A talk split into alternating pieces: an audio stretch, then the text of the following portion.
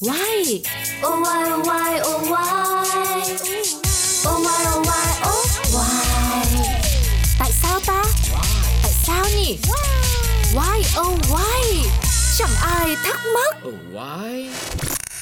Vì sao chim không có răng? Chào mừng các bạn đang quay trở lại với Why Oh Why. Và bây giờ chúng ta sẽ cùng nhau đến với câu trả lời cho câu hỏi Vì sao chim không có răng? Theo các nhà khoa học thì cách đây 65 triệu năm một thiên thạch có kích thước khổng lồ đã va vào trái đất và gây ra một vụ đại tuyệt chủng. Bởi vì sau biến cố này, có khoảng 17% số họ và 50% số chi và 75% số loài đã hoàn toàn biến mất trên hành tinh xanh của chúng ta. Sự kiện này còn kết thúc thời kỳ thống trị của các chi khủng long to lớn như là chi khủng long bạo chúa hay chi khủng long ba sừng. Thậm chí vào thời điểm đó, thảm họa tuyệt chủng đã khiến trái đất trở nên vô cùng đáng sợ với những cơn mưa axit và bầu khí quyển ô nhiễm bởi khói, bụi của núi lửa.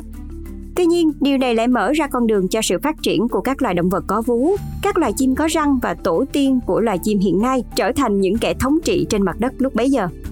Thế nhưng, đến thời kỳ chuyển tiếp từ kỷ phấn trắng sang kỷ Paleogen, tất cả các loài chim có răng đều đột ngột chết sạch.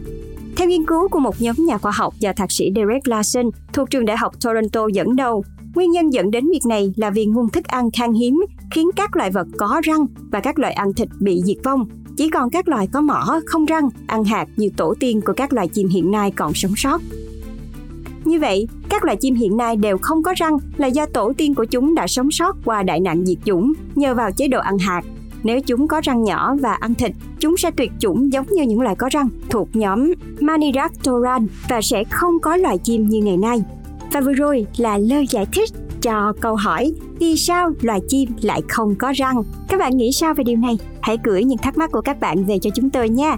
Và hẹn gặp lại các bạn trong YOY tiếp theo.